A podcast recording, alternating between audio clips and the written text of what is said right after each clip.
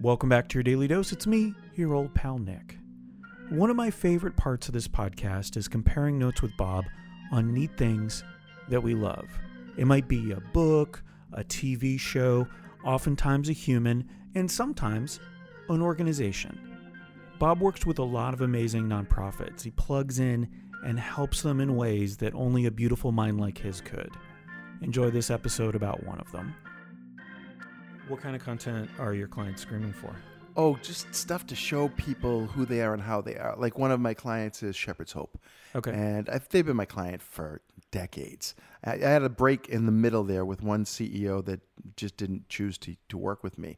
But uh, but I've been working with them a lot now, and they're looking for things to show 25 years of progress because this is their 25th anniversary. So, just as a quick recap, what do they do? Okay, Shepherd's Hope is an amazing organization uh, that was founded by Reverend Bill Barnes, Dr. Bill Barnes. He was walking on a beach one day and he thought, I think God wants me to take care of homeless people and people who can't afford health care.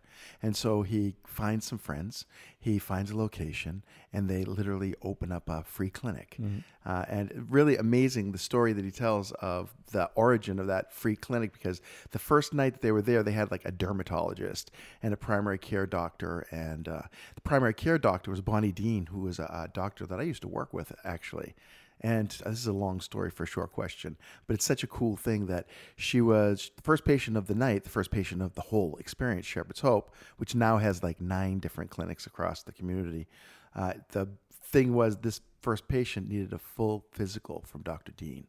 And uh, and when Dr. Dean said, "Okay, well, I'm going to give you a Pap smear," the patient said, "No, I don't need that. I'm fine." And Dr. Dean said, "It's not a complete physical unless I do a pap we smear. That, yeah. And so she has it and finds that she has stage three cervical cancer. So the very first patient that shows up is one that the doctor insists on the pap smear, and she ends up having this you know, incredible life saving experience. And the next four patients that came in had dermatological problems, which is like, what are the chances of that? The dermatologist being there, yeah. Exactly. So, uh, so that was it. So over the years, they've grown. They've had different locations. They just established a permanent location in Winter Garden, uh, which is kind of a miracle unto itself. So for 25 years, they've had volunteers giving their care. Patty's actually a volunteer with Shepherd's Hope, uh, being a nurse practitioner, accepting people straight in from the street. And when I say from the street, just she doesn't know what they have. This is the, really the only primary care that Patty does. Uh, but it's a good thing to do. So they're a great organization, and thank you for asking about them. Yeah, of course. So producing content for them, what does that mean? Because I think that my first impression of I have to produce more content is to stay in front of people to keep uh, jonesing the algorithm so that it'll keep showing my stuff. You know, that's Ooh, what I, like I think of when I think of uh, content creation. Yeah, exactly. And and guess what? We have to keep this organization relevant in the eyes of stakeholders in the community. Mm-hmm. So, and you know, we're not really advertising to the people who necessarily need to use the services, although it, we do in some instances talk specifically to the patients and to their families. But more often, we're talking to stakeholders like community leaders who can provide funding and partners who can provide in kind services and uh, in kind donations to the organization. If we're out of sight, out of mind, right? So we have to stay relevant to everybody all the time. It's actually deferred relevance when it comes to healthcare because until you need healthcare, you don't really care about healthcare yeah. ads. But as soon as you do need healthcare, you want you where want to be able, yeah know where to go. So so this whole concept of providing content for them is establishing an ongoing relationship with stakeholders that provides relevant information that's of interest to them. It's not just pumping ourselves, right? Um, so that we can you know stay relevant. Yeah. So that was a lot of relevance. Yeah. Well, I think that it's you know, you hear the story. Let's say somebody's listening to this podcast and they're like, "That's a great organization. That's something that I might want to get yeah. uh, involved with." they'll still have to hear it probably multiple times before they act on it. Oh yeah. Oh yeah. Well, this is the thing with with building relationships. Like the most shallow relationship we have is the awareness, right? I know the name. I've heard the name. I kind of know what they do. What we have to do is translate that awareness all the way up to advocacy, mm-hmm. which means we have to build a relationship. And that requires ongoing exposure, but not like just doing the same droning message over and over again. In my mind, there are a lot of people that's how they do their marketing. I'm going to drill it into your head so it's like ba da ba ba ba, and now all of a sudden you're repeating the, the tagline. For me, it's a relationship. I have to keep providing something interesting to you, something that's worth looking at, something that's worth pulling my attention off of something else and putting it on this in order to get your attention and get you caring about what we're doing.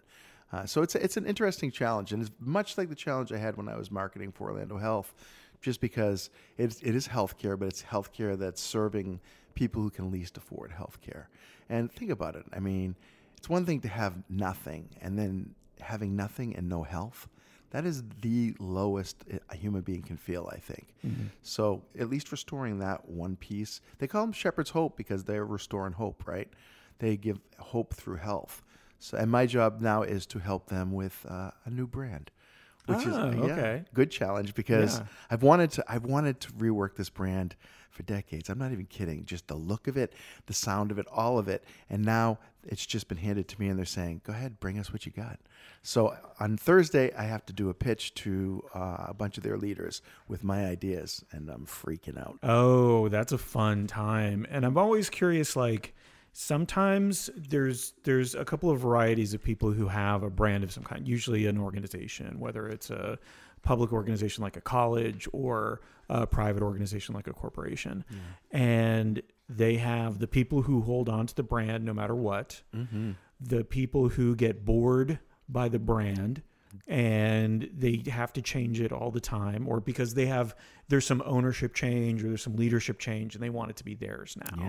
Yeah. um, and then there's the people who are like you have to convince why it's necessary. Oh yeah. right? They're, they're convincible but they're like oh well we know this is going to cost a lot of money not only in the development of the brand but also like signage needs to change oh, letterhead cards all of that stuff needs to change why would we invest in this and they are the ones that have to be convinced and there's usually a pretty good reason for it I think it's good if they have to be convinced. Yeah. Because you need to justify that huge expense. And if you have any equity in the brand that you have, uh, you're risking that by changing it. You know, so what do you do to make the transition that allows you to benefit from the leveraging of the great name that you had before, plus take it to the next level? And in my world of branding, and I love the world of branding, by the way, uh, it's about the story.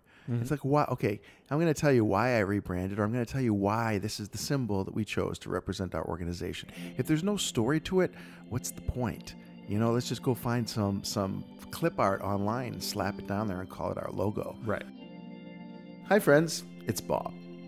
I love talking about the awesome organizations I get to help in the course of my career and my philanthropy. So many of these amazing, caring, and helpful organizations have helped for free because the world needs more help than it can afford to pay for. And if I can help, that's what I want to do. And so I do. And let me take a moment to encourage you to help where you can, regardless of the compensation. Give what you got to the things you care about and watch how it changes the world, and your world in particular. That's all for this dose, friends. Thanks for listening. We'll catch you next time.